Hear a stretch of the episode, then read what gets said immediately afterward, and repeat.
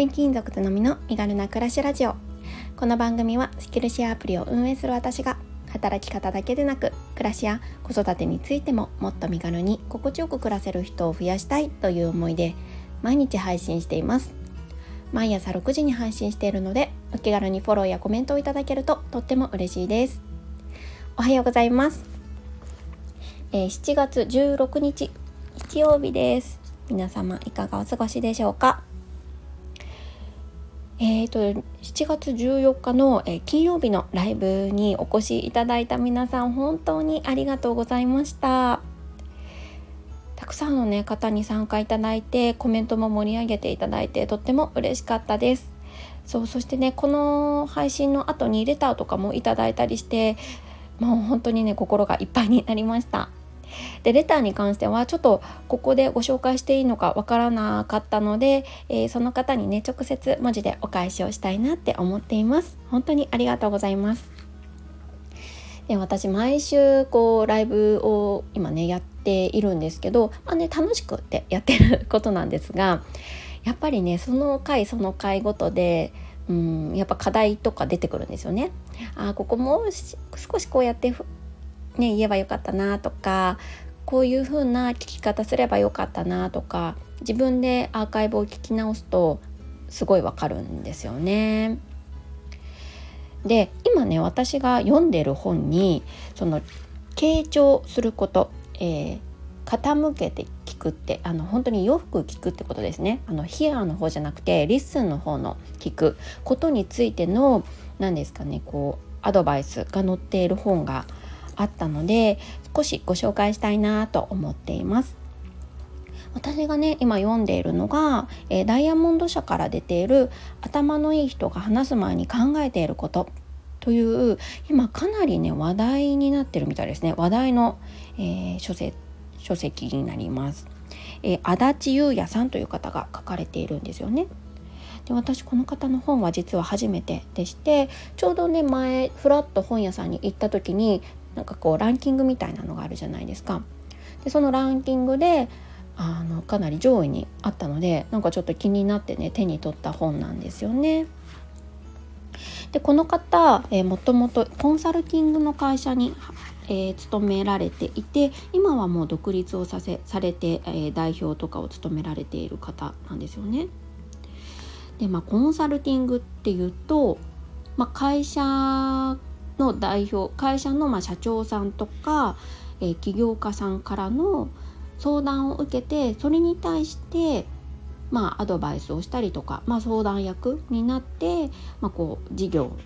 のね並走をしていくような役割を担っている方かと思います。でまあそんな方が、まあえーとこのねタイトルにあるように頭のいい人が話す前に考えてることをね結構分かりやすく説明してくれているものなんですよね。で本の中でいろんなトピックスが出てあれもこれも紹介したいなってぐらいねすっごい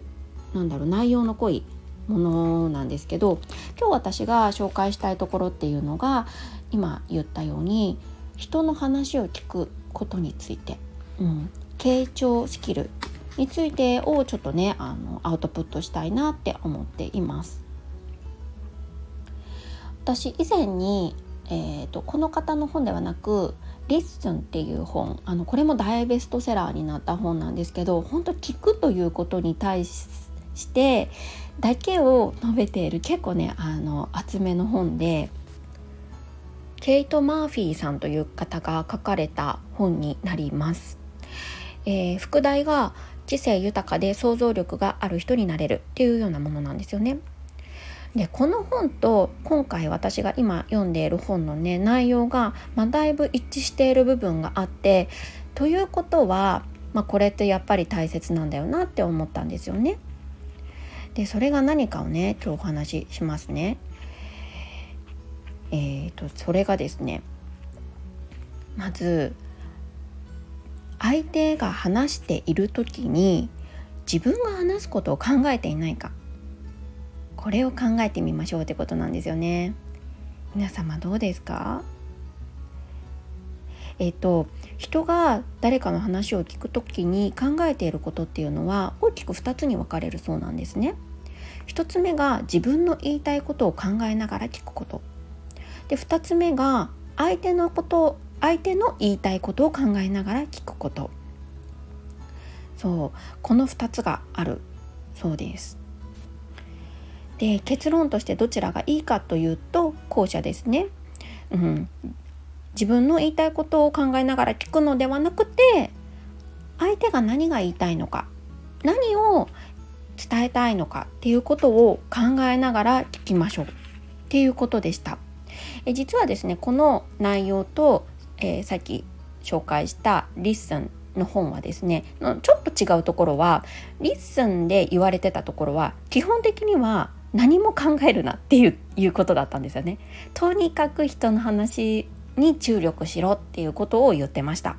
でもこの足立優也さんが言ってることは何も考えるのではなくて相手が言いたいことは何かなっていうこと相手の話を正確に理解することこれにフォーカスしましょうっていうことを書かれていたんですよね。そうでも多分何も考えないで聞くのはちょっと難しいかなり高度なスキルだと思うんですけど相手が何言いたいのかなとかどういうことを伝えたいのかなって考えながら聞くことだったらもう少し簡単にできそうじゃないですかそうでもね私この1つ目の、えーと、自分の言いたいことを考えながら聞くってやっちゃってるなって思ってるんですよね。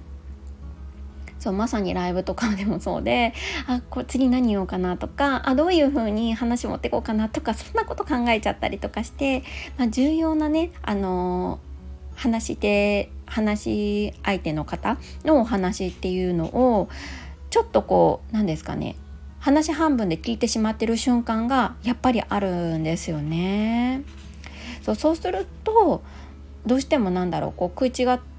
てしまう後で切り返した時に「えなんでこんな質問しちゃったんだろう?」とか「えなんでこういう風な相づちになったんだろう?」とかいうね瞬間があったりするんですよ。そうだからもう話の内容全体とかなんかそういうことを考えるんじゃなくって今その人は何を伝えたいのかとかどういう気持ちを理解してほしいのかとか、うん、あのそういったことをですねあのやっぱり考えないといけないなって思いました。そうこれはでもねきっとトレーニングなんだろうなって思うんですよね。難しい、うん、やっぱり特にねライブだと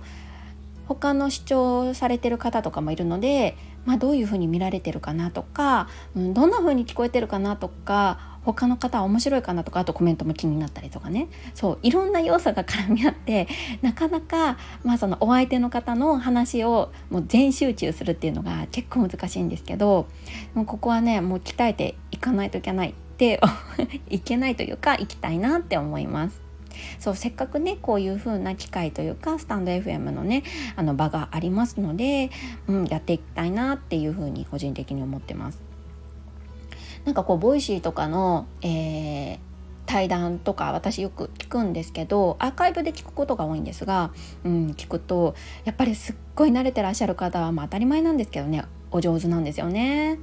そうまあ、そこまでにはねもちろん到底なかなか到達できないとは分かりつつもでもやっぱりこうやっていくこと何回も何回もトライしてあこうじゃなかったなこうだったなみたいな感じでやっていくことによってこう聞くスキルっていうのも成長していくのかなって思ったので、うん、やってみたいなってこれからもね やっていきたいなって思っています。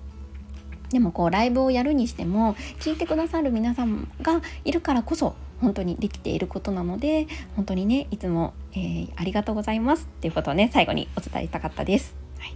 そうそうでまとめますとねそう他人が話してる時に自分が話すことを考えていないかそうこれだけをねあのとりあえず頭の中に入れておくだけでも、まあ、だいぶね変わってくるんじゃないかなって思います。そう今日はね本のこの、えー、本の一部のご紹介になりましたがどなたかの参考になったら嬉しいなと思います。はい、ここからはコメント返しをさせていただきます。159回目の放送 IT 苦手な私が IT 企業で働いている中で感じたマインドブロックにミミコさんからコメントいただきました。ありがとうございます。自分も Mac デビューは4年前で資料作成、動画録画等苦手でしたがやらざるを得なくなり調べるのが好きなので調べながらやっていけば現在はスイスイできます我々アラフォー以降の方々は IT リテラシーが低めです PC 操作関連はわからないことを人に聞くばかりの人はなかなか上達しない印象で調べて自分で実践する人はどんどん身につきます。話は変わりますが動画作成編集を自社でやられていることがベンチャー企業の匂いがしましたということで、えー、みみこさんありがとうございます。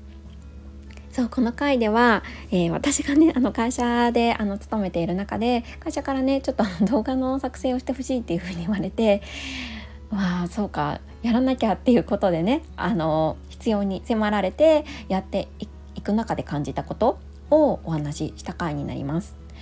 そう私はもともと、IT 音痴というか、まあ、すごいアナログ人間でパソコンをね触るのが本当に、うん、好きじゃなかったんですよね。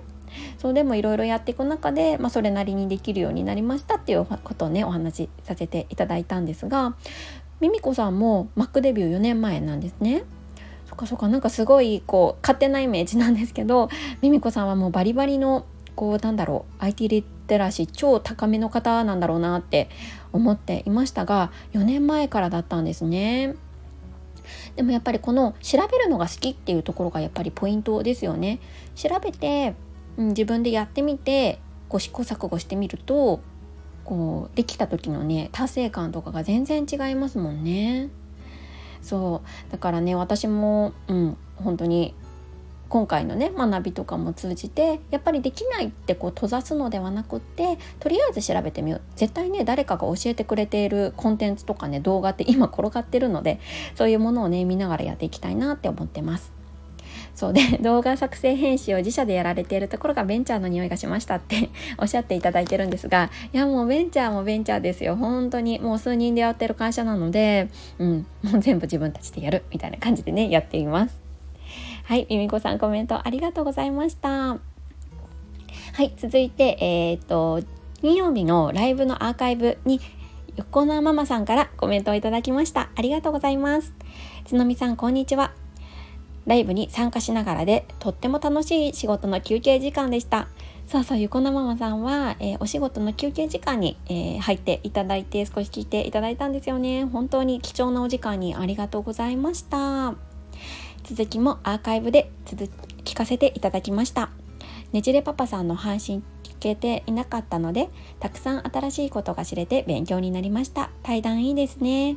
そしてつのみさん話を引き出すのが上手。誰でもできることじゃない。つごみつのみさんすごいなと思います。また次も楽しみにしています。ということで横なママさんありがとうございます。いやあの引き出すのが上手っておっしゃっていただいたんですが全然まだまだだなってねこう改めてね自分のアーカイブ聞くと思うんですよね。さっきも言ったように。